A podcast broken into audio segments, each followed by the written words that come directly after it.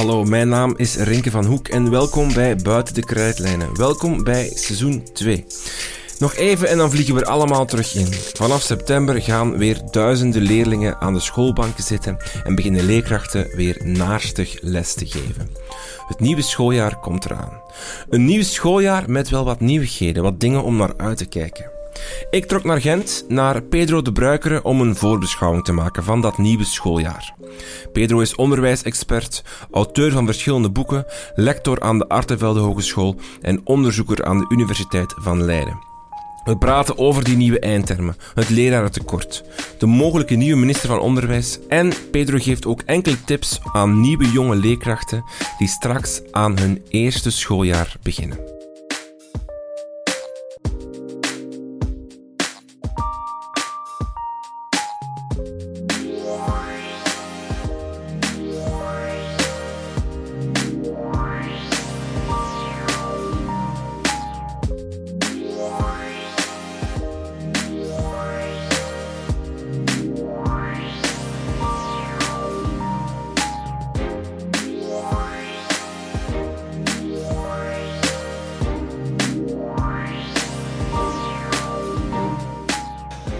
Pedro de Bruiker. Goedemiddag. Ja, goedemiddag. En veel dank om mij te woord te staan. Altijd. Bent u een sportfan? Langs geen kanten. Want we gaan eigenlijk zoals een echte wieler- of voetbalterm een voorbeschouwing doen. Ja. Niet van een, van een match, maar van het eh, nieuwe schooljaar. Ja, en transfers. En... Voilà, dat soort dingen. Maar misschien eerst even, eh, u bent al lang niet meer in vakantie. Het is veel korter voor u dan voor de gemiddelde leerkracht in het eh, lager of secundair onderwijs. Maar heeft u genoten van de vakantie? Ah, ik heb genoten. ik heb een paar... Ik, mijn blog is al stilgelegd. Ja. Ik heb ook een paar weken niks met onderwijs gedaan. Of proberen te doen. En ja, ik heb ook wel veel gelezen en weer bijgeleerd. Want dat is ook wel belangrijk. En dat schiet er soms een beetje bij in. Dan dingen die wat meer... Ik, ik ben nu een van, denk ik, de moeilijkste boeken die ik ooit gelezen heb aan het lezen. Die mij als wetenschapper mijn denken helemaal op de schop bijna gooit. Eh, en ik denk dat ik het nog twee keer ga moeten lezen om het te begrijpen. En welk boek is het? Ehm, het gaat over causaliteit, het boek Waarom. Oké. Een tip voor degene, de luisteraars die... eh, Als je veel tijd wachten. Voilà. Nieuwe schooljaar, heeft u er veel zin in? Ehm, als lesgever, ja. Als wetenschapper, zeker. Als iemand die onderwijsactualiteit volgt, ehm, weet ik het niet. Ja, er hangt zoveel in de lucht.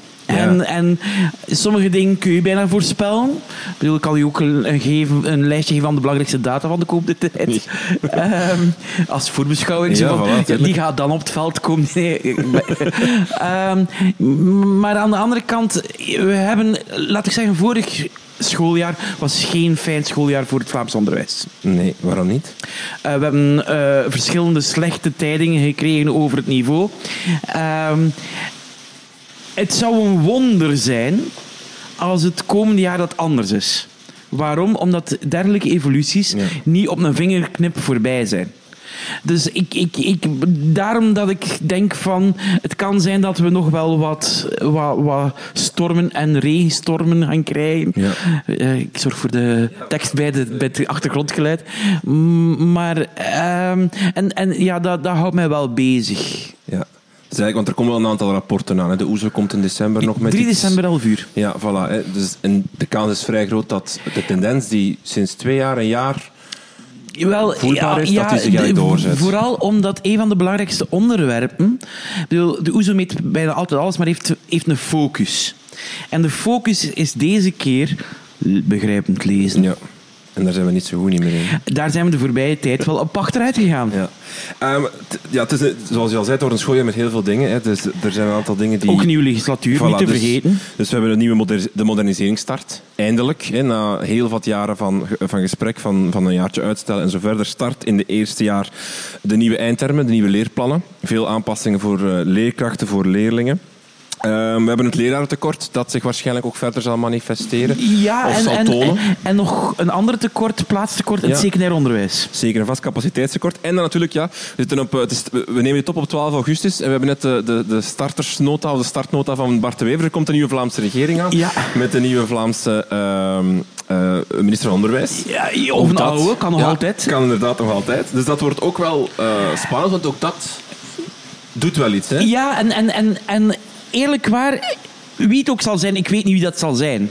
En ik weet niet van welke partij, maar die gaat, hij of zij, gaat verdorie heel sterk in zijn of haar schoenen moeten staan. Ja, u heeft al een blogpost geschreven daarover dat u vraagt, van, het maakt niet uit wie het is, zolang het maar een beslagen, ervaren, vakkundig iemand is die toch kan nadenken over een, een structurele oplossing voor de problemen die we net eigenlijk opgesomd hebben. hè? Ja, dat niet alleen, maar ook gewoon... Normaal gezien krijg je zo'n idee van sieren, of in dit geval formateur, of geef mij 100 dagen. Ja. Maar die heeft hij niet. Ik bedoel, degene die nu aan, aan, aan, eh, aan de macht gaat komen bij onderwijs, die heeft op 2 september de start van die modernisering, de start van die eindtermen. En, en alles gaat direct gebeuren. Ehm, en als je zegt van geef mij 100 dagen om mij in te lezen, wel ja, maar ondertussen draait de wereld verder. En vooral, er zijn een paar klokken die tikken. Zoals? Eh, wel, omdat de eindtermen nu starten in de eerste graad, moeten de eindtermen voor de tweede graad ook heel snel volgen. Ja, tuurlijk. Nu, daar wordt aan gewerkt, maar dat moet ook politiek geregeld worden. En dus dat is in feite al, bij wijze van spreken, overmorgen. Ja.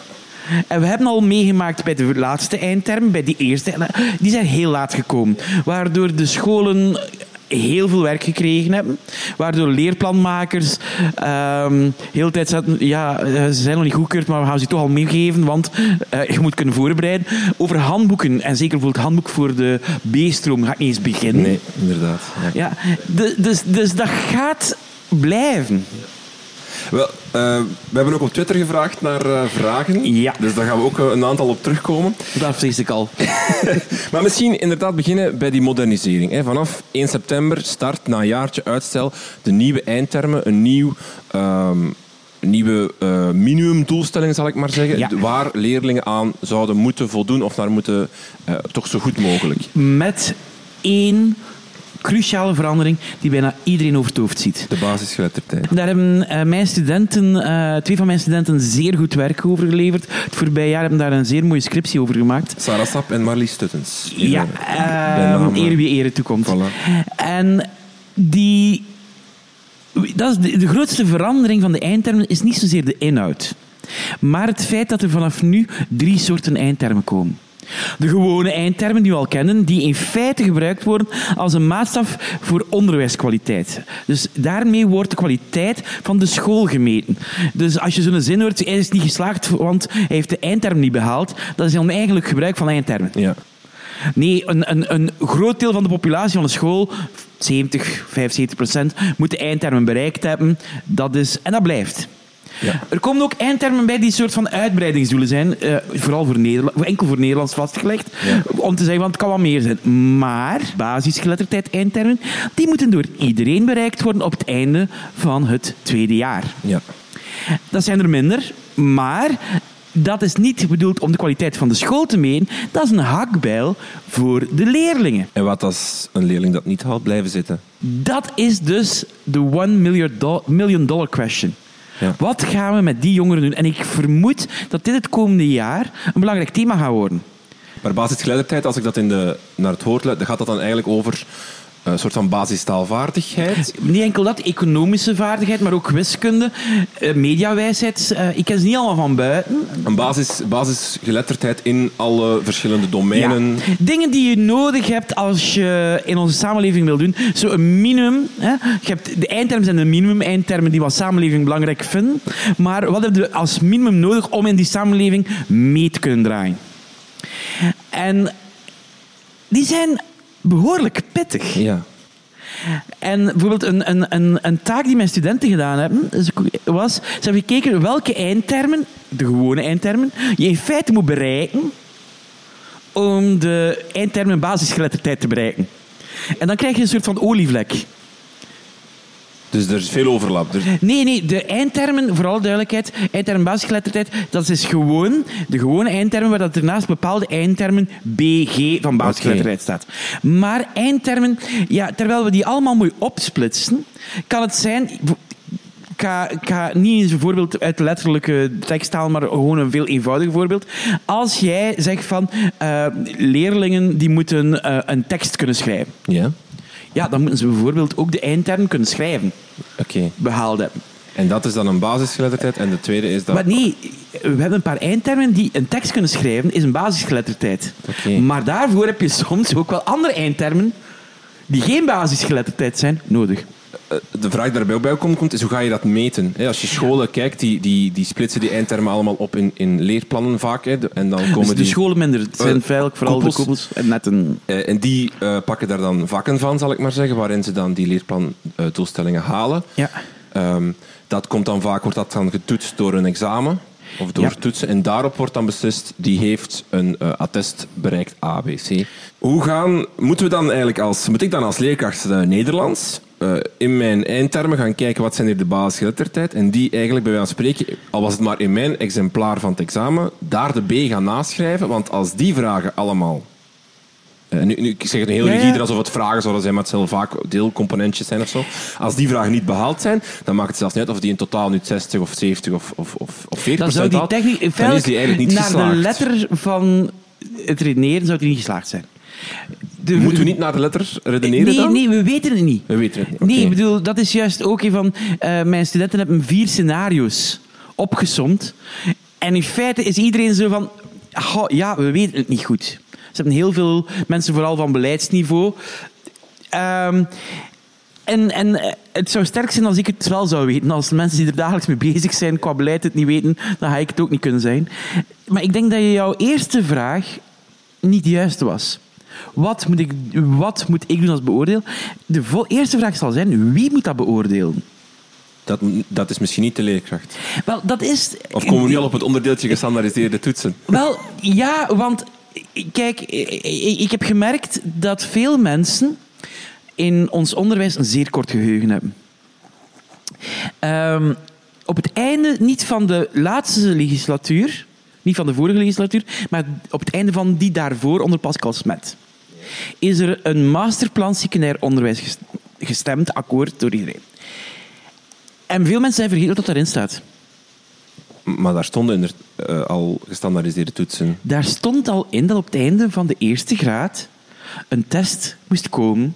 Net zoals dat je op het einde van het zesde leerjaar een introductiale proef hebt. Bijvoorbeeld, of een OVSG-toets. Nu, vorig schooljaar heeft katholiek onderwijs aangegeven wij gaan zo'n test organiseren op het einde van het tweede jaar. Wat in feite een schot voor de boeg is, om te zeggen van wij gaan dat wel al doen. Ja, ja. Want wat staat nu in de startnota? Het moet nettoverschrijdend gebeuren. En dan komt bij mij direct de spontane vraag. Ja, maar als het nettoverschrijdend moet gebeuren, wie gaat dat doen? Gaat dat inspectie zijn? Gaat dat, zoals in Nederland, een externe organisatie zijn? Gaan dat toch de koepels zijn? Maar dan is het niet meer nettoverschrijdend. Dus, dus de- de- voor mij, terug, ik zit weer met meer vragen dan dat ik u een antwoord kan geven. Maar voor mij is dat een hele belangrijke. Wie gaat het doen?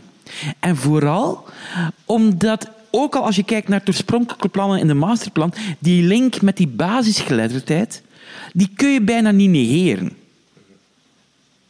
Maar dan komt vooral de vraag, wat gaan we doen met jongeren, bijvoorbeeld in de B-stroom, dat zijn dezelfde eindtermen basisgeletterdheid. Wat gaan we doen met jongeren die die niet halen? Ja.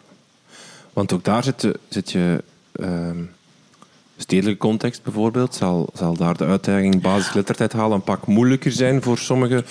Dat, kan van school tot school verwis- eh. Dat kan, eh, maar het wordt een hele grote uitdaging. En ik heb gemerkt, terwijl we allemaal in ons onderwijs heel erg bezig zijn met we moeten alles opnieuw invoeren, dan merk ik dat die inzichten over basisgeletterdheid, of het belang daarvan, in het begin naar school heel weinig gecommuniceerd is.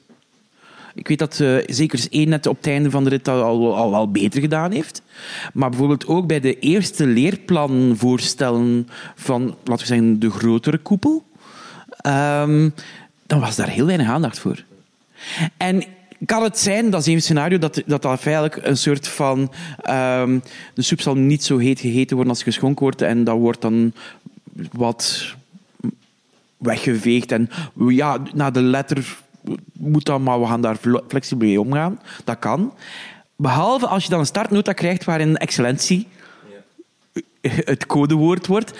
En stel je voor dat er weer slecht nieuws komt, dan kan de minister van Onderwijs ook moeilijk zeggen van ja, we gaan eh, de lat rond die basisgeletterdheid verlagen.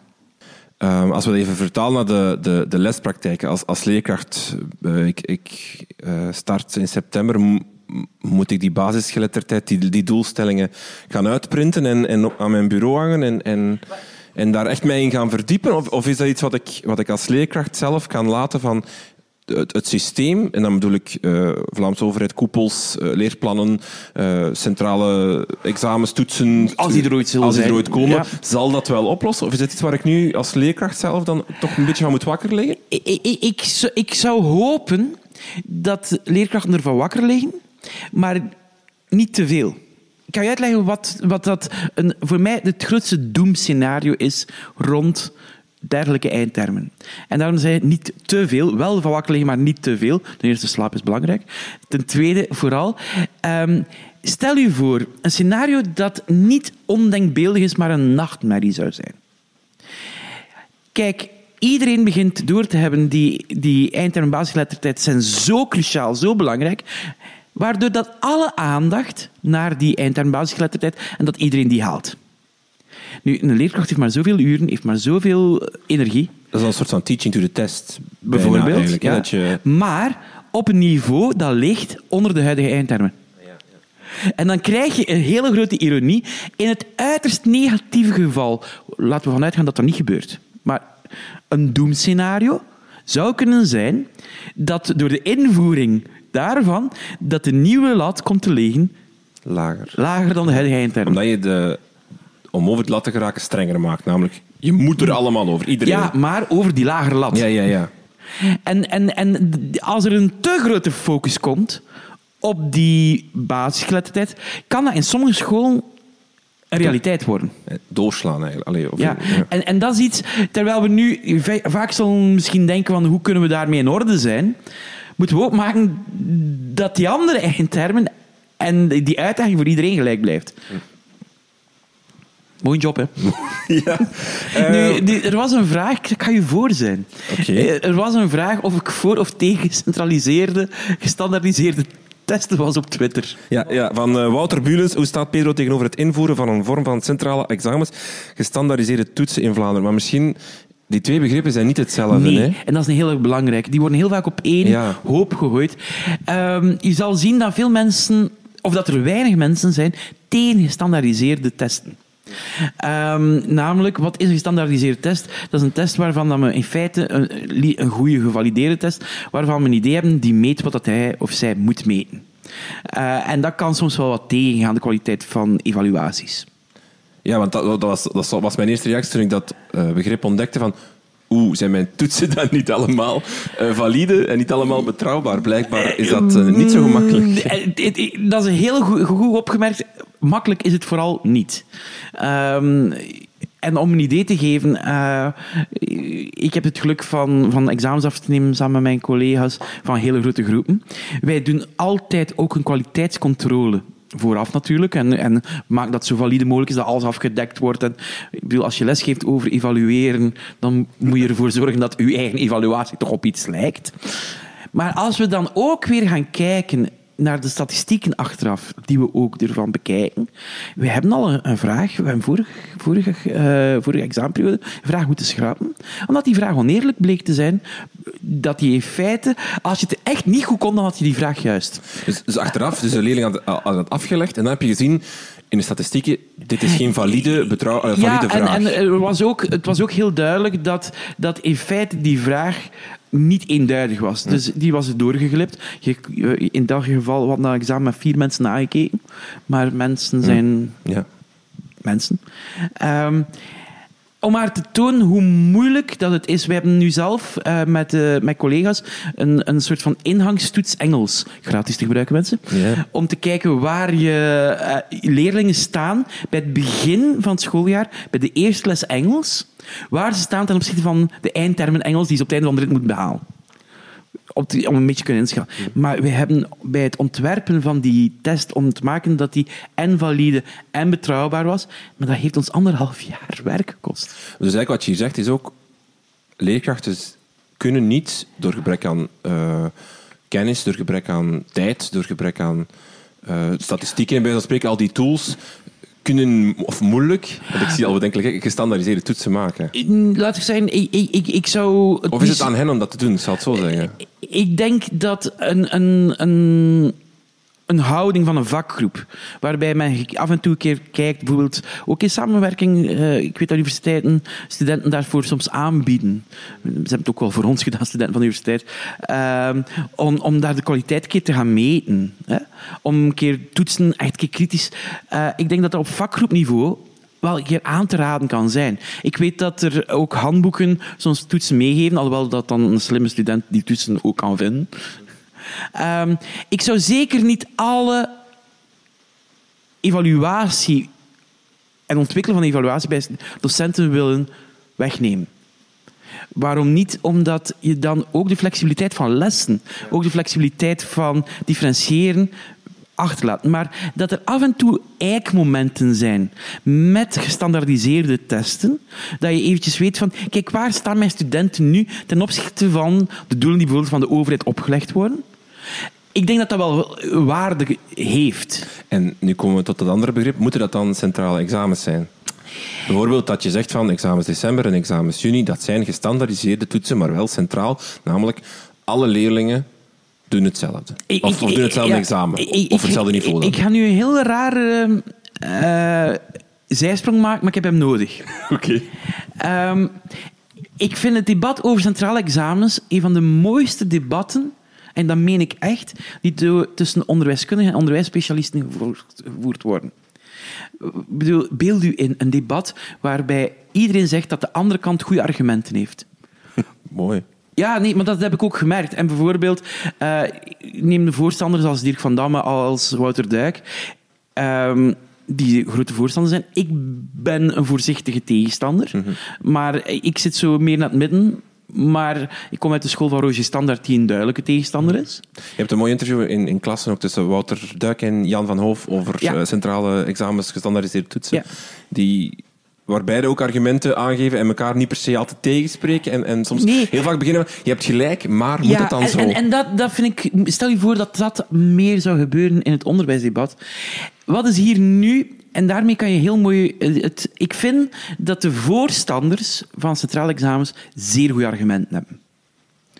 Ehm, Is dat niet omdat het doel uiteindelijk van zowel tegenstanders als voorstanders hetzelfde is? Namelijk, we willen beter meten en we willen, we willen beter, eh, beter... Eigenlijk is het bijna dat, hè, beter meten, weten waar onze leerlingen staan. Ja, en ook we willen een, een, een verder onderwijs. Ja. Ja. Ehm, maar elke maatregel in het onderwijs die je neemt, heeft voor- en nadeel. En, en dan komen we waarom dat best wetenschappers niet noodzakelijk beleidsmensen zijn. Wat kunnen wetenschappers doen? Zij kunnen bepleiten. Zij kunnen die voor- en nadelen aangeven. Maar dan kom je op een punt van keuzes. Ehm, en die keuzes eh, die kunnen enkel maar door vertegenwoordigers van het volk, volksvertegenwoordigers, genomen worden. Ik denk dat we evolueren naar meer centrale examens. Als je die startnota kijkt, het zit er onderuit zin. Ja, veel partijen hebben ook al gezegd, ja, VLD in- heeft het als een groot... in, in feite, als je kijkt, eh, viel het mij op dat als we naar de vijf machtspartijen, ja, zes machtspartijen, moet men nu bijna zeggen, of potentiële machtspartijen, dan zie je dat bij de meeste, in feite over links en rechts heen, er wel een wil was tot meer centrale sturing. Ehm, ik denk dat we er gaan aanhangen.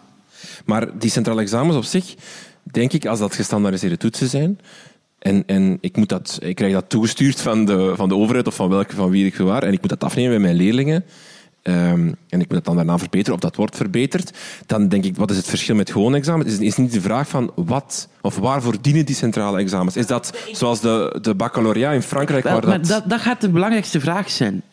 Van wat ga je daarmee doen? Vandaag, kijk, wij, voor alle duidelijkheid, we hebben al centrale examens. Hè? Ik bedoel, eh, ingangsexamen geneeskunde is een centraal examen. Uh, de, de, help mij, de uh, examencommissie is een centraal examen. Als we gaan kijken, we hebben ook een soort van semi-centraal examens, die, die interdiocesane OVSG-toetsen. Dat is gecentraliseerd, maar niet vanuit een overheid. Maar die worden gebruikt, als we nu kijken naar die drie voorbeelden, die worden al die voor iets anders gebruikt. Uh, geneeskunde, uh, uh, tandarts, sorry, die om toegang te geven. Als we gaan kijken naar de Centrale Examencommissie als een alternatief op. En als we gaan kijken naar de OVSG-toets en proeven als een kwaliteitscontrolemiddel. Nu, als we gaan kijken naar dat oorspronkelijk masterplan, was de, blijft dat wel als belangrijkste reden naar voren geschoven worden. Zo die evaluaties, ook op het einde van de tweede graad, dat wordt naar voren geschoven als een soort van evaluatie van de kwaliteit. Zijn die scholen goed bezig? Ja. Omdat we daar ook, eerlijk gezegd, te weinig zicht op hebben. Um, mij goed, maar ik denk dat een van de belangrijkste discussies de komende twee, drie jaar zal zijn wat gaan we met die data doen? Wie mag die data raadplegen? Ja. Wordt dat een rangschikking van scholen? En, en ik denk dat daar... Of wordt dat iets waar scholen intern zelf mee kunnen doen? Want dat is wel iets wat interessant zou kunnen zijn. Dat je als school kan kijken van... Oei, voor wiskunde, in die eerste graad scoren wij wel betrekkelijk lager dan de Vlaamse norm, of weet ik veel wat. Hoe komt dat? Pakken wij dat anders verkeerd? Of wat? We zijn een van de weinige landen zonder centrale examens, of weinige regio's zonder centrale examens. Uh, we hebben... Uh, een grote afkeer van rankings. Als ik een van de, de voorzichtige tegenstanders ben, dan is dat ook een stuk geïnspireerd door rankings en hoe dat daar fout kan gaan. Ook hoe moeilijk het is. En ik weet ook dat uh, iemand uh, zoals Dirk van Damme daar ook heel voorzichtig mee is van dat kan niet de bedoeling zijn. Maar terug, oh, er zijn nog andere stemmen. Ik kan u even niet herinneren, niet moedwillig, maar ik kan het mij even niet herinneren. Um, maar iemand die opmerkte van, ja, maar waar mogen de belangrijkste afnemers van onderwijs niet weten hoe goed de school het doet? En, en daar heb die ook wel weer een punt.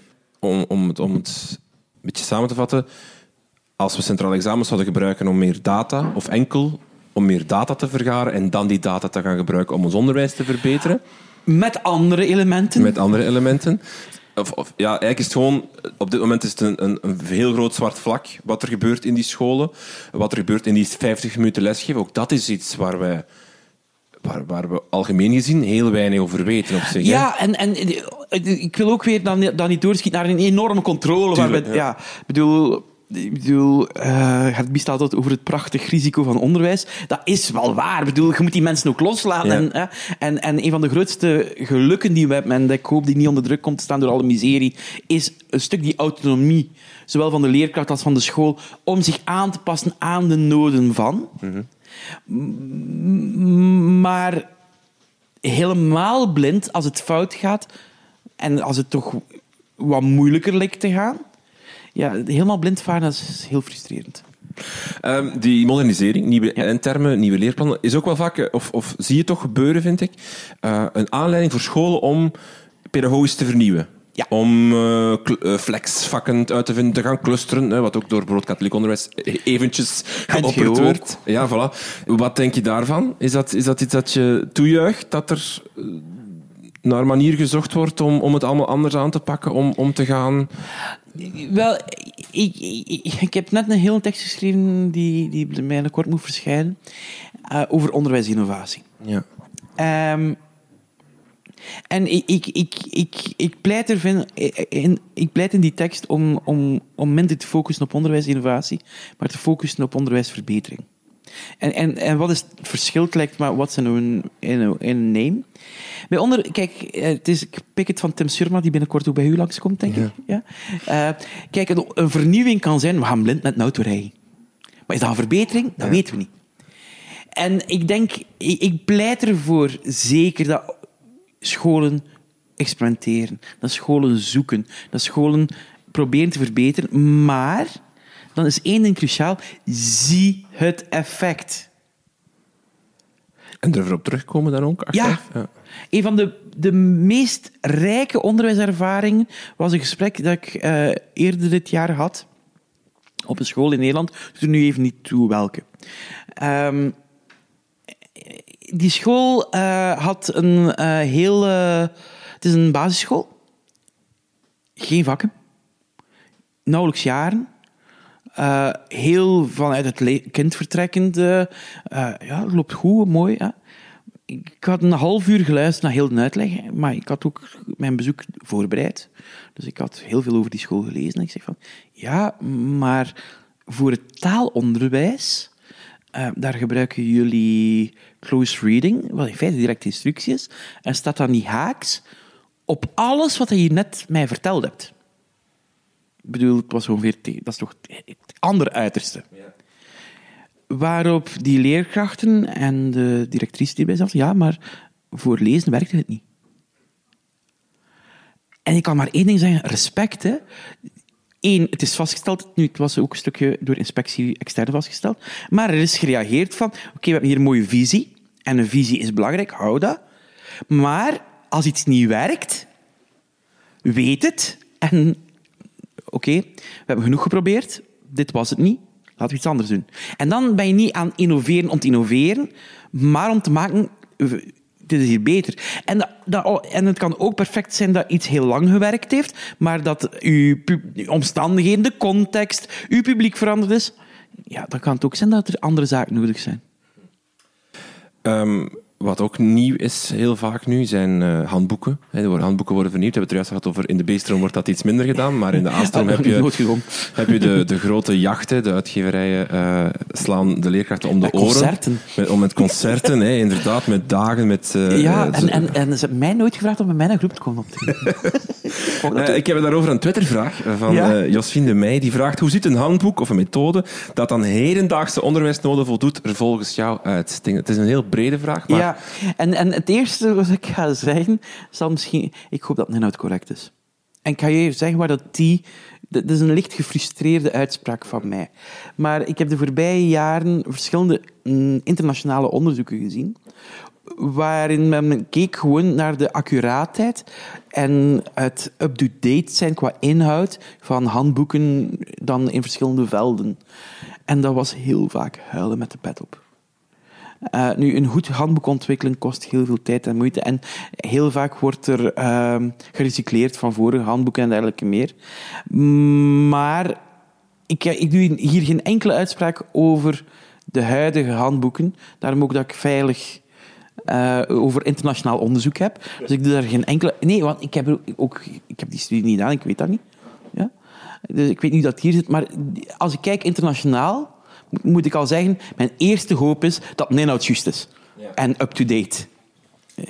Uh, dat klinkt misschien stom, maar laten we ons daarmee beginnen. Want in, in Vlaanderen kan je, is er geen enkele kwaliteitscriteria of eis voor een handboek? Bij dan spreken, als ik uh, een schriftje pak, ik schrijf daarop handboek Nederlands en ik maak vijf oefeningetjes en ik zeg ik heb hier een handboek gemaakt, dan is dat waar. Dan kan dat bij spreken een school zeggen, ik ga dat hier pakken.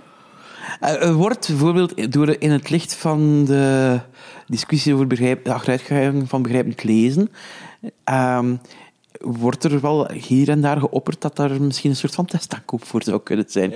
en ik weet wel dat, dat bijvoorbeeld, als je kijkt pedagogische begeleidingsdiensten, dat die die rol een stukje op zich wel opnemen. Ik weet dat daar, uh, zeker pedagogisch begeleidings in die hoek, dat daar wel die functie opgenomen wordt. Uh, door sommigen. Dus dat is goed. Uh, maar bij wijze van spreken, ja, je, je mag één ding niet vergeten. We leven in een land waar jij ook een school kan oprichten. Ja. Vrijheid van onderwijs. Ja. Ah, nee, maar ja. Ja, dat is waar, dat klopt. Ja, dus, dus bijvoorbeeld, uh, toen bekendgemaakt werd in, in juli, uh, juni, sorry, dat uh, één handboek sterk correleerde met slechte prestaties op school voor begrijpend lezen. Mm ik heb toen zelf van twee of drie uitgevers... Weet jij welk handboek het is? Het antwoord is nee, ik weet dat niet. Uh, maar dan werd er al, was er al een reactie van ongemak. Ja. Ja, en, en ook hier ja, varen we soms een beetje blind. Maar uh, om, om naar de, Twittervraag te gaan.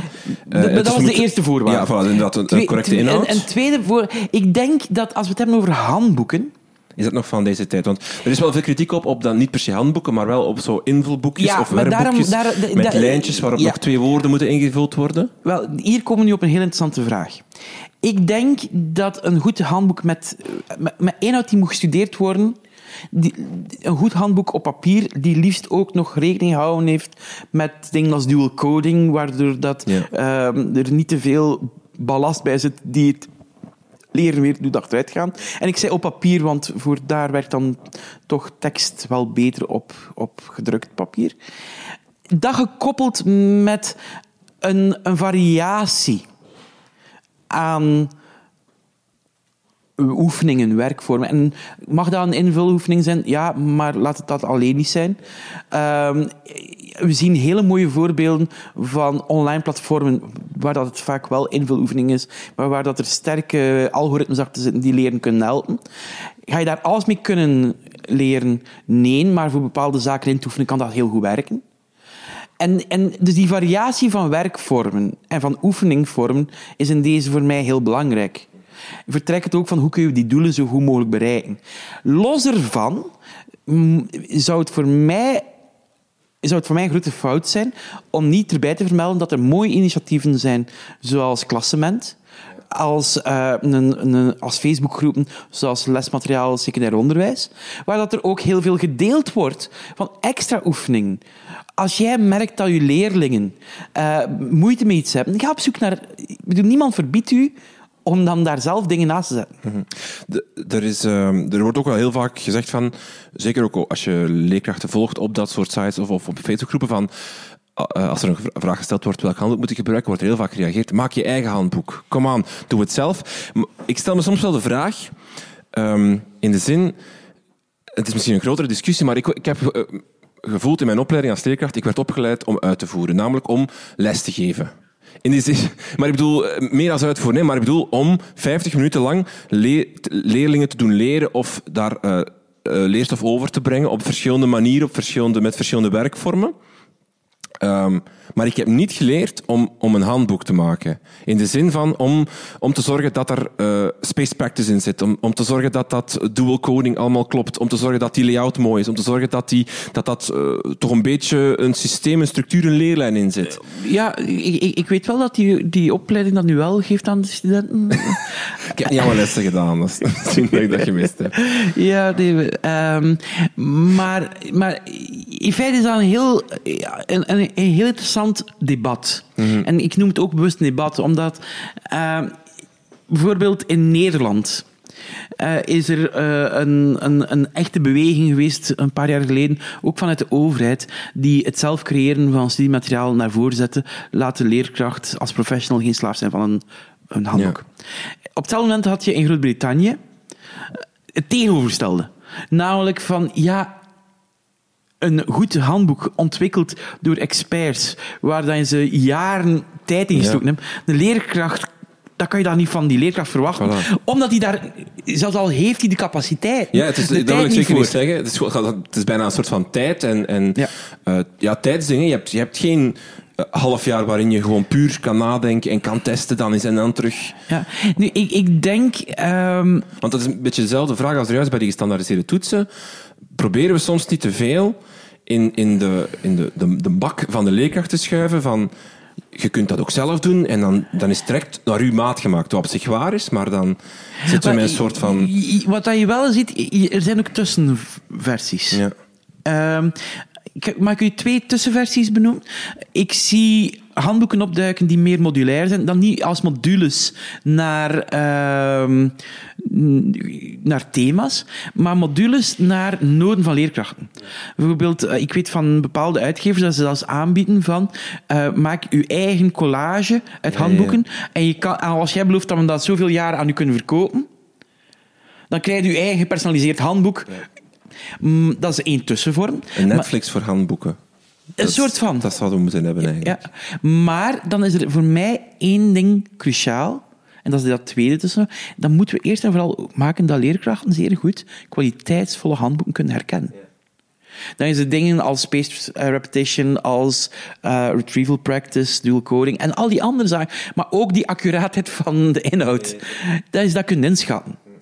En dat ze ook de tijd hebben om dat te kunnen doen. Want een goed handboek inschatten, uh, er liggen hier nu, hier ligt er een, daar ligt er een. Het zijn allemaal handboeken die ik uh, deze zomer gekocht heb, die nieuw uitgekomen zijn in mijn eigen vakgebied. Maar alleen al het lezen van de handboek duurt een schone periode. Ja. En, en, de kwaliteit ervan inschatten, ik bedoel, dit zijn er nu twee, maar ik heb er vijf. Um, sorry, maar dat is ook veel werk. Ja, en kan je dat doen zonder dat eens uit te proberen. Je, je kan, inhoudelijk kan je natuurlijk kijken, hè, maar, maar ligt die werk of, of die manier van lesgeven jou, ligt dat voor leerlingen? Ja, en, en, en dat, is, dat is de uitdaging. En, en dan zeg je wel, je kunt het een keer uitproberen, maar een handboek invoeren kost veel tijd en geld. Mhm. En dan eventjes dat vlug uitproberen, dan weet je het ook al niet meer zo ja, zeker. natuurlijk. En misschien komen, want dan komen we even misschien terug op, wat ik, een van mijn eerste vragen was. Je zit nu met die modernisering, die strekt zich door. Hè, die vanaf nu elk jaar komt er een nieuw jaar in beweging. De generatie die nu start in dat eerste middelbaar, is dat een generatie die gedoemd is op dat gebied? In de zin van... Je wou het woord verloren generatie niet gebruiken. In de zin, het kan natuurlijk... Je kan niet één generatie over dezelfde kam scheren. En, en het zal bij, sommige zal, bij sommige scholen zal, die, die, uh, zal het direct goed zitten, bij wijze van spreken. Maar het is wel een generatie die alles voor de eerste keer zal krijgen en alles uh, nog in de testfase zal hebben. Of, of, of is dat niet de bedoeling dat we het luid op uitspreken? Dat... um, Dus want de kans is vrij reëel dat de, de eindtermen voor de derde, voor de tweede graad, dat die ook last minute zullen. Ja, dat, we hopen van niet. Maar als ik dat nu zou tegenspreken, dat moet ik mezelf tegenspreken van een uur geleden. Ja, maar... um,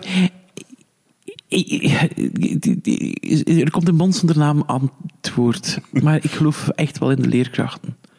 Ik, Mooi. ik, ik, ik uh, en, en de mensen die aan ondersteunen. Ik, ik heb het voorbije jaar het geluk gehad uh, bij verschillende scholen, zelfs op vergaderingen, eventjes erbij te zitten.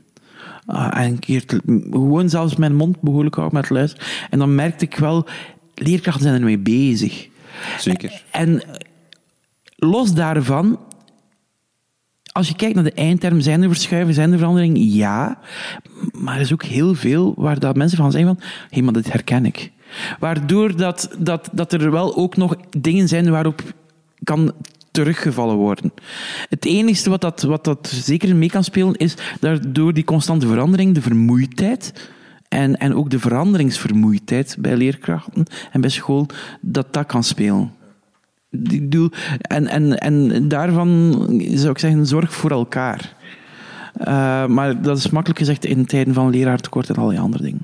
Zijn we direct bij onze nieuwe kijkersvraag. Ja, eh, een Twittervraag. Welk advies eh, van, een Twittervraag van Karen van de Kruis. Welk advies kan je geven aan scholen die geen vervanging vinden door het toenemende leraartekort? En, om het nog uh, moeilijker te maken, welke oplossingen, pistes zie je op de korte en lange termijn voor dit probleem?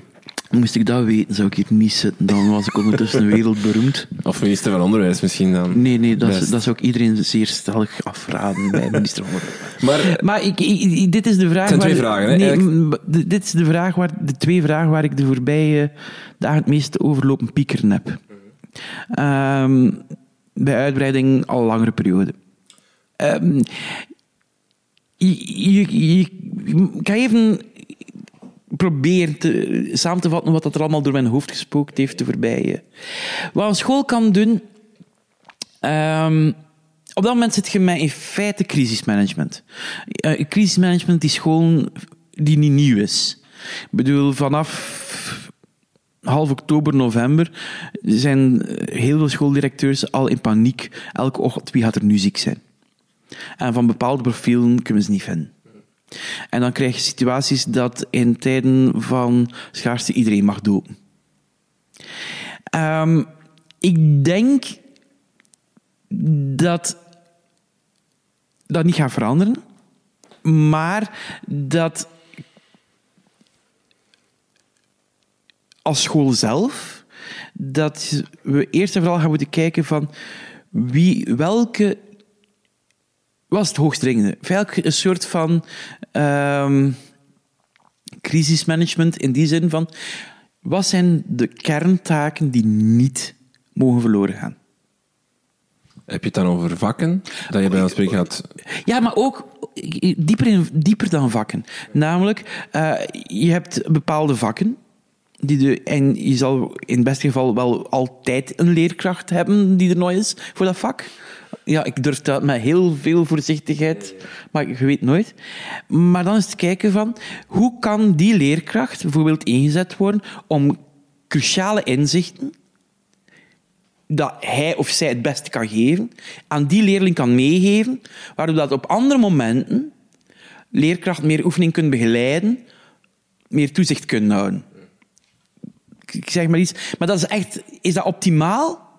Niet noodzakelijk. Want als er dan vragen komen en, je kan er niet direct op antwoorden, niet optimaal.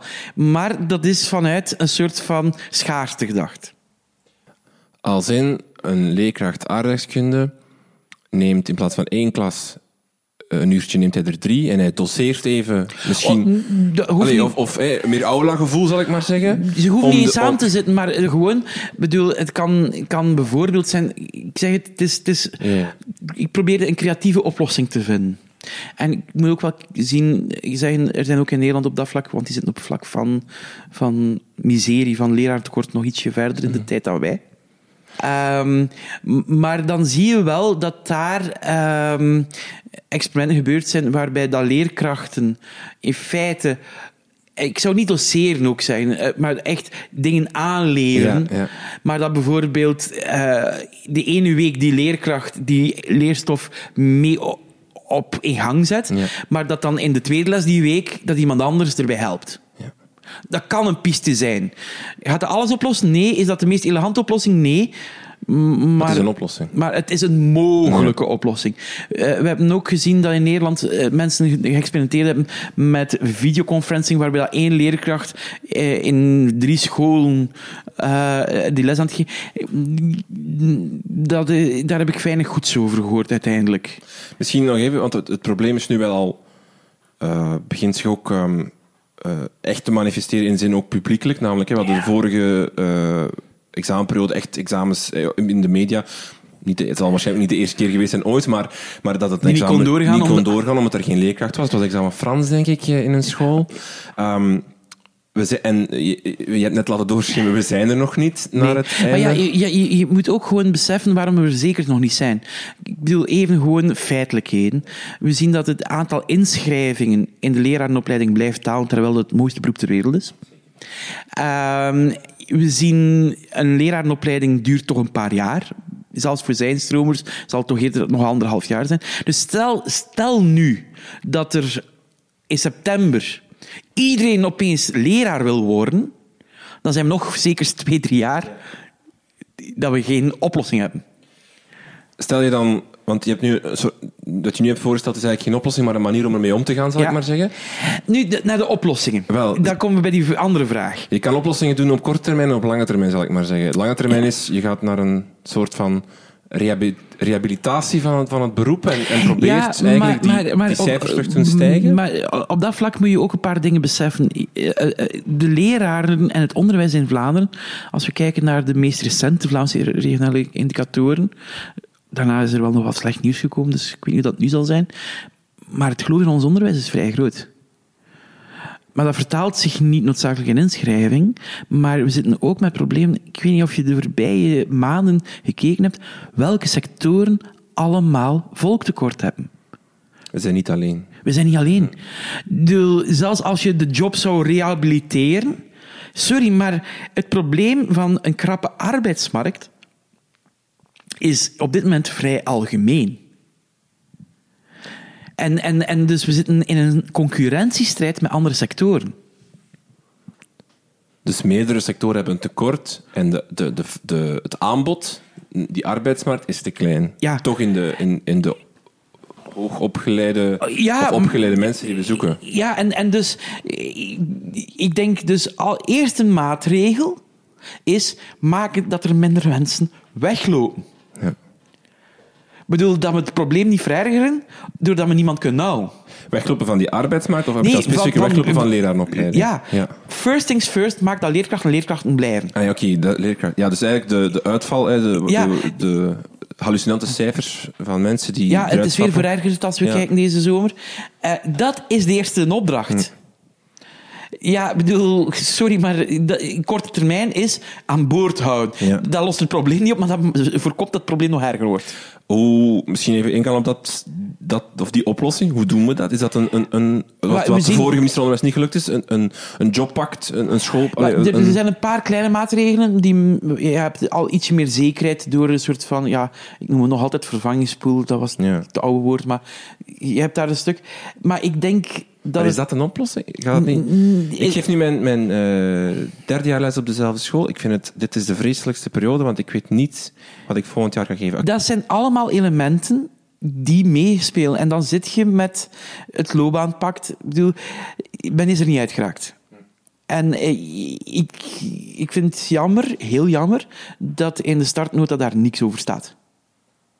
Want, sorry, je kan nog zoveel aan excellentie in je onderwijs werken als je geen personeel hebt, begint er maar aan. Ehm, maar ik heb iets anders dat ik op tafel wil gooien, wat je als leerkracht tegen het, tegen het lerarentekort kan doen. Ik bedoel, ik vind dat er qua beleid veel moet gebeuren. Eh, en het uitdragen van hoe mooi dat job is, sorry, ik probeer dat op alle mogelijke manieren te doen. Voor mij is het heel vaak heel moeilijk, de laatste twee, drie jaar, om, om over bepaalde thema's in de media te spreken. Waarom? Omdat ik bang ben van, ga ik nu weer de inschrijving doen dalen? We doen eigenlijk allemaal door, door heel hard op die problemen te focussen, om die heel hard naar buiten te dragen, doen we eigenlijk allemaal een beetje mee aan het probleem van de leraartekort groter te maken. Ja, maar je wil die problemen ook benoemen. want die moeten ook aangepakt Ja, worden. ja. En dat is dus die evenwichtsoefening. Maar als je gaat kijken naar wat je als leerkracht kan doen, leerlingen ook, uw studenten, uw leerlingen, de schoonheid van het beroep.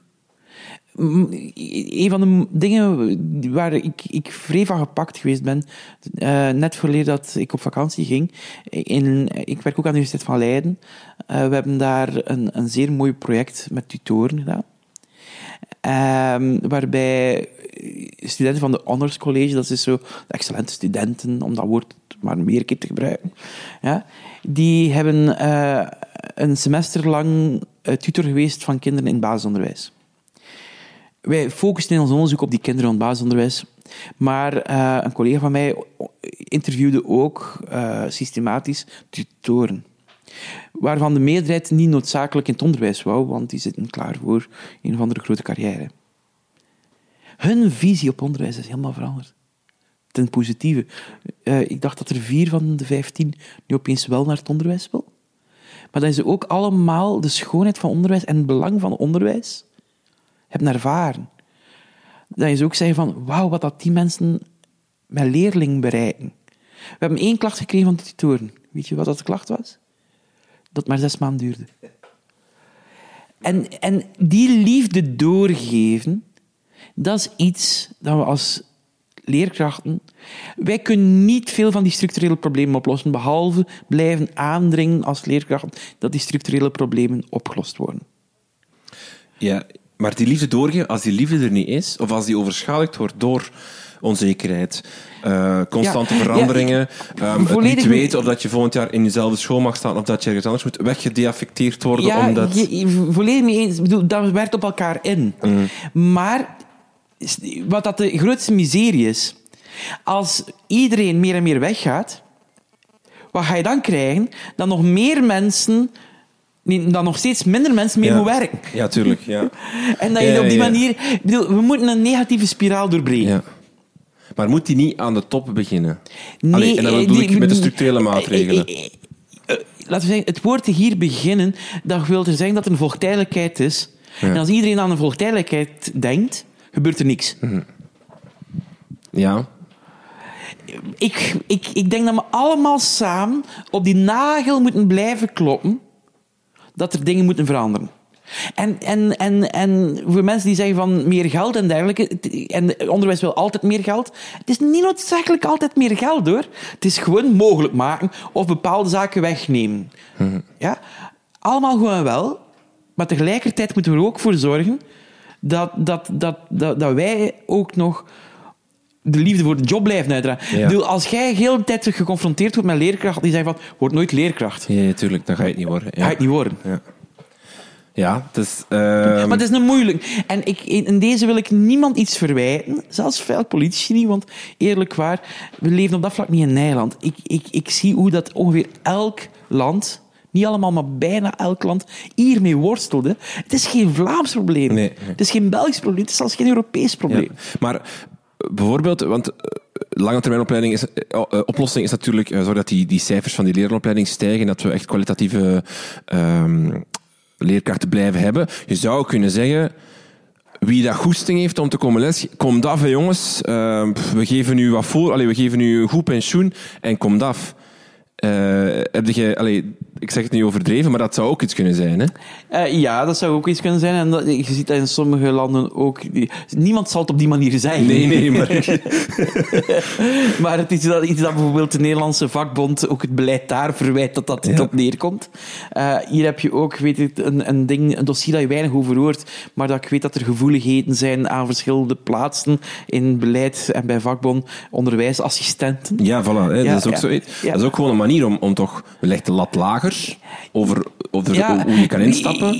Ja, Het het grote evenwicht... Kijk, je zit met twee dingen. Je zit met korte termijn en lange termijn en die botsen hier. Ja. Want op lange termijn kan dit ook weer het aanzien van de job weer achteruit toe gaan. Ja, want er zijn ook eh, eh, landen waar dat je een master moet hebben om, om te kunnen lesgeven. dat, is- en dat dan, is een hele moeilijke. In die zin... je zou eh, kunnen zeggen van maak het moeilijker, maak het kwalitatiever, maak het, ehm, en zorg ervoor dat een leerkracht bij wijze van spreken eh, als een notaris eh, of als een dokter opgeleid moet zijn. En dan verwijst men direct naar Finland en al ja, die van natuurlijk. Ja. Ja, maar er zijn ook landen met masters en enkel masters die nauwelijks leerkrachten Ja. hebben. En, en die het ook hun onderwijs slechter doen dan onze. Ja, natuurlijk. Ja. Dus het is, niet, het is geen gouden oplossing. Nee, ik bedoel, al die zaken kunnen ons inspireren. Maar ik, ik denk dat... ehm, ik denk dat er nu... Ik denk samengevat onzekerheden een stuk wegnemen. Dat is een belangrijke. Genoeg ondersteuning voor beginnende leerkrachten, maar ook voor leerkrachten bij grote veranderingen. Zeker. Dat zijn volgens mij de eerste zaak die moet aangepakt worden. Om een stukje de miserie te doen keren. Nu, opgelet, als je heel lang kijkt in de toekomst, eh, de babyboom is op een bepaald ogenblik een stuk verminderd. Bedoel, we zien dan nu dat in, in het kleuteronderwijs de tekorten nu veel kleiner geworden zijn. Dat gaat binnen een paar jaar eh, gaat dat dan zich doorzetten in het basisonderwijs. Behalve wat er grote migratieveranderingen zijn.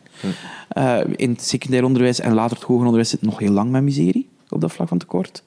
Maar wat heel belangrijk is daarbij, en waarom begin ik daarover? Als je dan echt in de toekomst wil kijken, moeten we maken dat op het moment dat er overschot gaat zijn van leerkrachten op bepaalde plaatsen, hou die aan boord. Zorg ervoor dat die dan bijgeschoold worden. Verlies die niet. Want op een bepaald moment gaan we ze weer tekort hebben. Oké. Een, eh, een prachtige vraag eh, van Nicolas Verwimp. Mocht u minister van Onderwijs zijn, wat zou u veranderen? Onder De andere, op minister van vlak, Onderwijs. onder andere op vlak van lerarenopleiding, M-decreet en inclusie, organisatie van onderwijs. En dan staat er puntje, puntje, puntje. Dus eh, het- ik denk dat het een heel brede vraag is. Eh, maar misschien moeten we het even hebben over... er komt een nieuwe minister van Onderwijs, of de oude mag nog Ja, vier jaar blijven. alles open- open, alles hè. kan nog. Ehm, maar u, u heeft ook overlaatst een, een blogpost geschreven over de volgende minister van Onderwijs moet een hele harde zijn, want het zal nodig Nee, zijn. beslagen zijn. Wel, ja. Eh, maar u heeft En, en een kamikaze. een, een paar weken daarvoor ook een, een, een blogpost geschreven waarin u al een voorbeeld aangaf, namelijk stel dat we weten dat directe instructie de beste methode is, stel, wat kan de minister van Onderwijs dan doen om dat te verplichten? En dan was het enige wat hij kon doen, was bijscholingen organiseren die, dat, eh, die die directe instructie promoten, aanleren. Al de andere dingen waren onmogelijk, onder het mom van vrijheid van onderwijs. Ja. Dus eigenlijk, of, of wie dat nu wordt, of dat dat nu... eh, dat maakt eigenlijk niet uit. Stel ik Je nu zit, hier, beetje- je zit hier wel mensen hoop aan het geven voor een job. Maar eh, om het met een, moet- allee, om het een beetje eh, door te trekken, maar op zich... Laat ik zeggen, de- de- in Vlaanderen heeft de minister van Onderwijs, ehm, bijvoorbeeld in vergelijking met, met het Verenigd Koninkrijk, veel minder impact. Of veel minder macht. Ehm, of directe macht. Dat zijn al twee correcties. Ehm, want ja, er zijn genoeg zaken, zoals neemt het M-decreet, alhoewel dat, dat natuurlijk van de Verenigde Naties komt. Ja, tuurlijk. Ja, ik bedoel, dat is dan weer een baas boven nu die dat beslist. Ehm,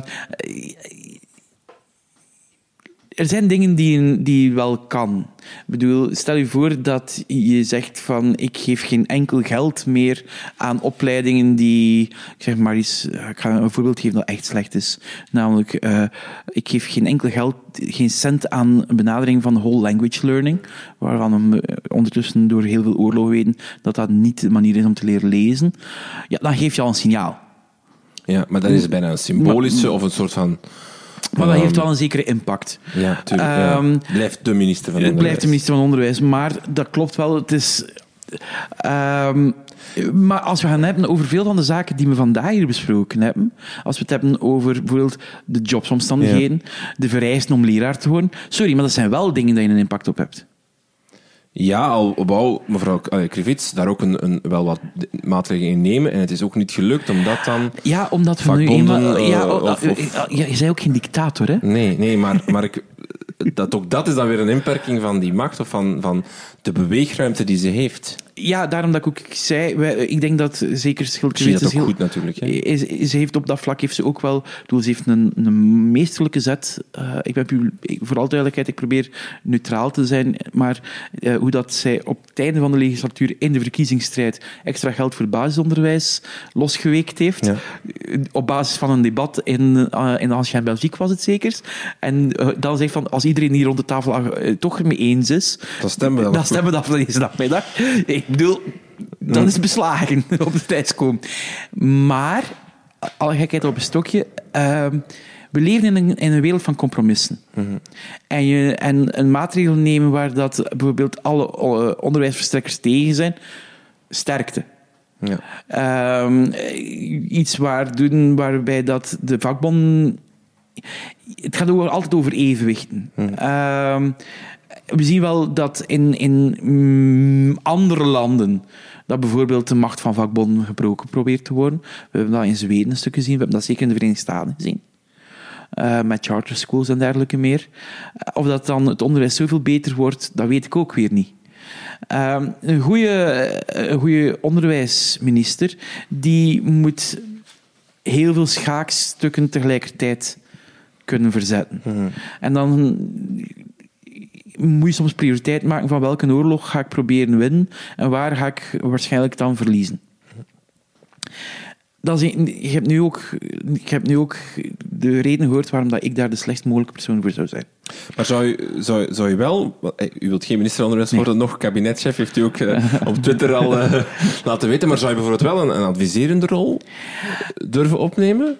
Maar adviserende rol, ik, al was het maar als, als, als soort van waakhond die zegt... Uh, oh, sorry jongens, maar de literatuur zegt hier wel... Uh, maar dat doe ik nu al, daarvoor moet je mij niet eens betalen. Maar, maar ik, ik, denk dat in een officiële capaciteit of in een... een, een ik, je, je, raakt nu aan iets anders. Uh, ik, ik, zou heel graag. Uh, er zijn bewegingen bezig in Nederland, in, in analogie met uh, eh, UK, waar dat er niet een waakhond, want dat, dat klinkt ook weer. Ja. ja maar waarbij dat wel. Pels in de, nee, pels in de luis, luis in de pels. Ja, um, maar dan hebben ze zo luizengordel. En, uh, nee, maar dat bijvoorbeeld Education Endowment Foundation, die, die voor een goede doorstroming, onafhankelijk van beleid wel duiding geeft. En, zonder een politieke agenda, maar gewoon de wetenschap laat spreken. In de mate dat dat mogelijk is, want dat, dat, je maakt altijd selecties. Ik, ik, ik, ik ben dat zeer genegen, maar dat is nog iets anders dan wat dat jij zegt. Um, als ik teruggrijp naar het voorbeeld dat ik gegeven heb over het debat um, rond centrale examens. Ik denk dat je met één luis en de pels niet genoeg hebt. Ik denk dat een goed debat onder onderwijsexperts die op dat vlak iets weten. Uh, en niemand weet over alles iets. Uh, dat dat belangrijk is. En je kan dan ook heel slim wegzetten, ah, de wetenschap is er niet uit. Nee, nee, nee. In dit geval, de wetenschap is eruit, maar laat de keuze aan beleid. Um, ik denk dat dat niet een, de functie is van een speciale adviseur. Ik denk dat dat de functie is van wetenschappers.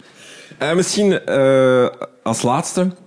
Uh, er starten ook minder als vroeger, ik maar zeggen, maar er starten ook heel veel nieuwe leerkrachten. Welkom. Welkom. Breng uw vriend mee. Voilà. nieuwe leerkrachten. Ehm, welke wapens zou jij aan een jonge leerkracht die nu start in september aanraden? En dan heb ik het over uh, welk soort krijt, maar spreken ook over welke wel, boeken zou je hem aanraden? Wel, is het iemand die start aan de lerarenopleiding of die start als leerkracht? Start als leerkracht. Hij is, afges is start als leerkracht. Ja. Eerst en vooral denk niet in de termen van wapens. Ja, maar instrumenten, zullen we het zo noemen? ik denk ja, sorry dat ik eventjes langer nadenk, maar dat is een belangrijke vraag. Tuurlijk, ja. Ik bedoel, ik zou nu heel simpel mijn eigen boeken kunnen pluggen, maar dat, was niet, Zeker. dat wil ik feitelijk niet doen. Ik wil... Um, Nogthans, klaskit. Ik, doe, ik ga het u laten zeggen. Nee, maar als we het hebben over een boek waarin... waarin Um, niets is allesomvattend, maar, maar waar wel in een, in een bevattelijk aantal hoofdstukken in een bevattelijke taal staat geschreven met een, aantal, met een heel aantal tools, manieren om op terug te vallen als leerkracht. Ja, maar ik, ik, ik, ik, ga een ander boek eh, heel iets, iets. Ik ga een paar gratis dingen naraden. Zeker. Um, Barack Rosenshine. Die heeft voor American Educator ooit een soort van overzicht van tien principes. Uh, je kan dat gemakkelijk vinden. Er is ook al langs een, een Engelstalig kort, klein, dun boekje uitgekomen, maar die de, nog meer de praktische vertaling ervan maakte. Um, die tien principes kunnen nu helpen om uw les te verbeteren. Om uw onderwijs te verbeteren. Dat is al voor mij een, een iets. Maar dat gaat dan puur didactisch. Een soort van principes waar je telkens je les aan moet aftoetsen? Van... Mm, ja, het moet niet in truc scoren dat je in elke les alle tien aspecten... Nee, maar dat je wel kan zeggen van, heb ik dat hier... Ja, heb ik daar geen kans laten liggen? Ja. En, en voor, voor, mij lijkt dat al een, een, een, een, een goede start. Ja. Uh, ik bedoel, de meeste leerkrachten in het begin hebben toch nergens tijd voor. En dat blijft hoor. Ja. um, dat was een grapje, mensen. Er komt een leven. Maar uh, dat, dat, is voor mij... En als je verdieping wilt, Klaskit kan verdieping geven. Maar dat is, dat is voor mij een eerste. Um, maar onderwijs is meer dan didactiek. Um, het gaat ook over relatie, het gaat ook over ik zou, en, en dat klinkt raar, maar ik, ik zou graag dan ook bijvoorbeeld een boekje. Lees ik er iets van Jan Maskelein en Maarten Simons. Dat is puur pedagogiek. Uh, als we het hebben, uh, de apologie van de school, of meer uh, over het kind centraal vraagteken. Uh, en wat, wat helpt dat? Waarom zou ik in het begin leerkracht dat aanraden? Is die een direct bruikbaarheid in de les? Nee, maar het gaat u even doen twijfelen. Het gaat u eventjes afstand doen nemen van wat je mee bezig bent. En, en dat is heel belangrijk om, om, om, om te blijven kijken en geen slaaf te worden van methode of geen slaaf te worden van, van een, een denktrand over onderwijs. En een andere, en dat heb ik gepikt van, van een, een directrice in, in Engeland, eh, een belangrijk wapen is, doe ook, maakt dat er genoeg tijd is dat je niet met onderwijs bezig bent. Hobby's daarbuiten. Een leven daarbuiten. Een leven daarbuiten. Het zal je lesgeven verbeteren. Ik, als ik kijk naar mijn eigen onderzoek, uh, leerlingen willen niet les krijgen van een vakidioot. Hm. Ze willen les krijgen van iemand die gepassioneerd is door zijn vak, of zijn haar vak, maar die daar ook nog iets buiten heeft. Hm.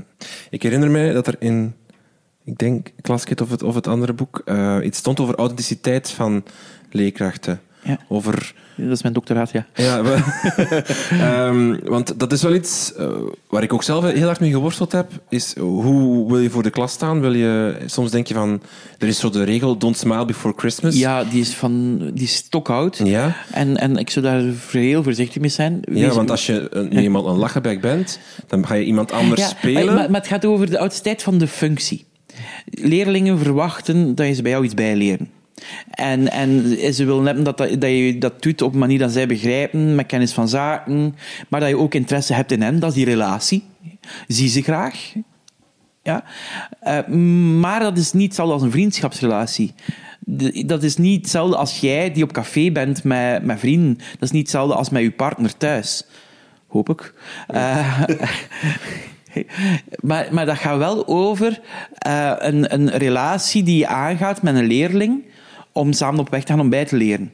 En, en voor mij is dat uh, heel belangrijk.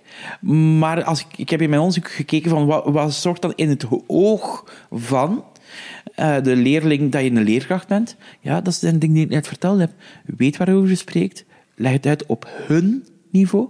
Want een expert, dat jij hopelijk bent, leert en spreekt niet op dezelfde manier als een beginneling. Uh, zorg ervoor dat je hen doet leren. Doe het met veel passie, maar wees iemand die daarnaast ook nog iets heeft. Nog een Twittervraagje van uh, Klaas Bomars. Op, welk basis, op basis van welke parameters kun je leerlingen het best over klassen verdelen? Dat is een zeer moeilijke vraag. Waarom? Omdat het op zoveel verschillende mogelijke dingen kan inhakken. Uh, ik bedoel, uh, of inwerken. Inhakken nu ben ik zelf. Uh, um, ik bedoel, als je gaat kijken, voor sommige zaken kan het handig zijn om heterogene klassen te hebben. Hm. Er is geen wetenschappelijk consensus over het een is beter dan het andere. Het hangt af van nee, de situatie. Maar, nee, maar dat is, dat is, dat, ik, ik, heb deze zomer daar een paar heel interessante discussies met, met, met collega-wetenschappers over gehad. Ik heb er veel van bijgeleerd. Um, wat is beter is niet de juiste vraag. Wat is beter, wanneer, waarvoor? Ja. Ik bedoel, dat is een veel belangrijkere vraag. Ja, ja, ja. ja en, en, en daarom moet ik die vraag zo eenduidig beantwoorden. Voor mij veel moeilijker is. Want dan, voor bepaalde zaken is het wel een keer handig om, om maar dat mensen met dezelfde voorkennis samenzitten en dat de mensen met minder voorkennis op dat vlak bijgespijkerd worden. Voor uh, andere zaken weten we dat bijvoorbeeld om de kloof tussen arm en rijke achtergrond te verkleinen, dat sterk gestructureerd samenzitten kan werken. Hm. Dus het hangt af wat je gaat doen, met wie je het gaat doen, waarvoor je het gaat ja. doen, wat je doelen zijn, wat je resultaat moet zijn. En, ja. en ik weet wel dat, dat als je dan een klas moest samenstellen voor een jaar, dat, dat, uh, dat je dan een soort van gemiddelde moet nemen van afweging. Maar tegelijkertijd, niets ontslaat u ervan van af en toe een keer over klassen, als je verschillende klassen heen. Je kunt dan ook een keer over klassen differentiëren. Wat ik, zelf met collega's gedaan heb, om, je kan zeggen van dat zijn allemaal van die dingen die pedagogen zijn, maar in dit geval hebben pedagogen het ook zelf gedaan. Wij hebben, op een bepaald moment waren we met een paar collega's die parallel aan het lesgeven waren. En hebben we, terwijl de groepen heterogeen zijn vanwege goede overweging, hebben we op een bepaald ogenblik voor bepaalde zaken de groepen eventjes op vlak van voorkennis homogeen gemaakt om bepaalde studenten weer wat meer mee te krijgen. Bedoel, dat, zijn, ik bedoel, dat was even een doorbreking. En de, in dit geval was dat letterlijk 20 minuten van twee uur dat de groep een andere samenstelling kreeg. Ja. Maar als je dan als we nu kijken naar, naar een, een, standaard onderwijssysteem of een standaard klassysteem, en dan kom je toe op 1 september en je krijgt een klasdoelbedeeld en dat wordt jouw klas en, dat voor het komende jaar. Dat kan ook... En dat kan ook zijn dat leerkrachten, zoals jullie net zeiden, van dat die wisselen, maar stel je, zeg je dan... Uh, probeer hier toch een, een, Zeg je dan, dan toch best heterogeen of toch homogeen? Maar, Als je gaat naar een nee, jaarklas maar, maar, die... maar, maar, laat ik zeggen, homogeen op welk vlak? Want, want daar zit je ook weer... bedoel ga, dat, ga je dat doen op vlak van in basisonderwijs homogeniteit van uh, Frans? Of ga je dat doen op homogeniteit van Nederlands? Ja, oké. Okay. Of ga je dat op homogeniteit van haarkleur doen? Ik bedoel, waar um, Oké. Okay. Dankjewel. Wat zijn, wat zijn jouw persoonlijke doelstellingen voor, uh, voor dit schooljaar? Heb je, heb je zelf doelstellingen die, die, die je zelf stelt? Van... De wereldhit scoren? Ja. nee, um, ja, ik, ik, weet wel wat. Ik, ik, ik heb een systeem dat ik elk jaar een van de vakken die ik geef echt grondig Herwerk, vernieuw, ja. herwerk. En, en, en dat is ook een van de redenen waarom er hier zoveel handboeken liggen. Uh, dat is eentje waar ik nu mee bezig ben. En het is, het is, het is een, een zware. Hm. En ik, ik hoop echt dat dat een, een goed einde kent. Is dat gewoon om, om jezelf fris te houden? Om, om, om kritisch te blijven voor jezelf? Ja, maar ook allemaal. Maar ook gewoon om de vinger aan de post te houden. Ook om, om een grote kuis te kunnen houden en, en te Hm. herbekijken. Uh, dat is voor mij een belangrijke. Uh, we gaan een groot onderzoek doen in Leiden. Dat wordt heel spannend. Uh, en voor de rest, um, blijf lesgeven. Hm. Komt er nog een nieuw boek aan? Er is net een verschenen natuurlijk. Um, we zijn, we meervoud, niet koninklijk meervoud, maar echt meervoud. We zijn al een tijdje bezig met iets nieuws, maar dan echt iets helemaal nieuws. Maar dat is zo'n groot project um, dat ik niet durf zeggen, kom dan of dan. Ik bedoel... Ik, een tipje van de sluier van de inhoud? Of? Nee. Ah, Ik heb nog een laatste Twittervraag van, van Hans de Voer. Door wie laat jij jou op een herfstige septemberdag inspireren? Eh, Ik hoop dat er een, een, een muziekgroep gaat komen. Ja, wat, wat kan ik kiezen? Ehm, door wie laat ik mij inspireren? Ik bedoel, door zoveel mensen. Er zijn een paar mensen. Ik ga, weet je wat? Ik, ik ga doen wat ik, wat ik mezelf. Meestal als je hebt over door wie laat je inspireren, dan ga je heel vaak grijpen naar eh, oudere goden en dan de, de Coens Ja. en de Willinghams en Ja, als ja, al- ja. ja. Maar ik, ik, wil, ik wil een eerbetoon brengen aan, aan jongere mensen die met de voorbije tijd ervoor gezorgd hebben dat ik op mijn kiviet blijf. Dat ik alert blijf. En dat is iets anders dan inspiratie, maar die mij, mij, mij dwingen om niet eh, achterover te leunen. En, en dan heb ik bijvoorbeeld Christian Bokhoven, is een Nederlands eh, onderzoeker die in eh, Groot-Brittannië werkt. Eh, en die altijd erin slaagt om in onderzoek dingen te zien die ik over het hoofd gezien heb. Verschrikkelijk frustrerend. Dan heb ik het over iemand als Tim van der Zee. Eh, Die is net gedoctoreerd. En ik hoop ooit even goed te worden als hij, als onderzoeker. Dat gaat niet gebeuren. En, en, en ik bewonder ook bij ons dan Tim Surma. Eh, sorry, maar die, die, die, heeft ook, die dwingt mij ook constant na te denken. En dus ik wil gewoon dan... eh, oh, wacht. Drie mannen, alsof dat er geen vrouwen zijn. Ehm, als ik kijk, Becky Allen in Groot-Brittannië, een verschillende gesprekken mee gehad. Maar ik weet niet of ze nu jonger of ouder is dan mij. Eh, maar die mij ook weer verplicht van... Ja, maar is dat wel zo? Ja. Eh, en ehm, Jana Weinstein, eh, dat is iemand waar ik me nog altijd van afvraag wanneer dat ze het allemaal doet. Alright. Dankjewel. Ik denk dat we een mooie voorbeschouwing gemaakt hebben van het, het schooljaar. En kijk hoeveel, hoe, hoe vaker ik ernaast gezeten zal hebben. Ja, voilà. Misschien moeten we een afspraak maken op het einde van het jaar om eh, dit her te, her te beluisteren en te factchecken dan. Ja, ja, ja, wie weet. Wie weet. Pedro de Bruiker, dankjewel. Graag gedaan.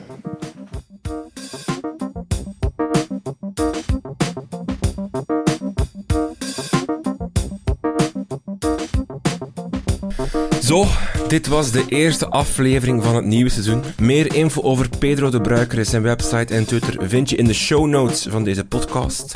Daar vind je ook de links van de boeken en personen die aan bod kwamen in dit gesprek. U kan buiten de krijtlijnen steunen via www.patreon.com slash de. Voor slechts 1 euro per maand draagt u bij om deze podcast nog beter te maken. Meer info vindt u verder ook nog op www.dekrijtlijnen.be, via de krijtlijnen op Twitter of via facebook.com slash krijtlijnen. Veel dank om te luisteren en tot de volgende.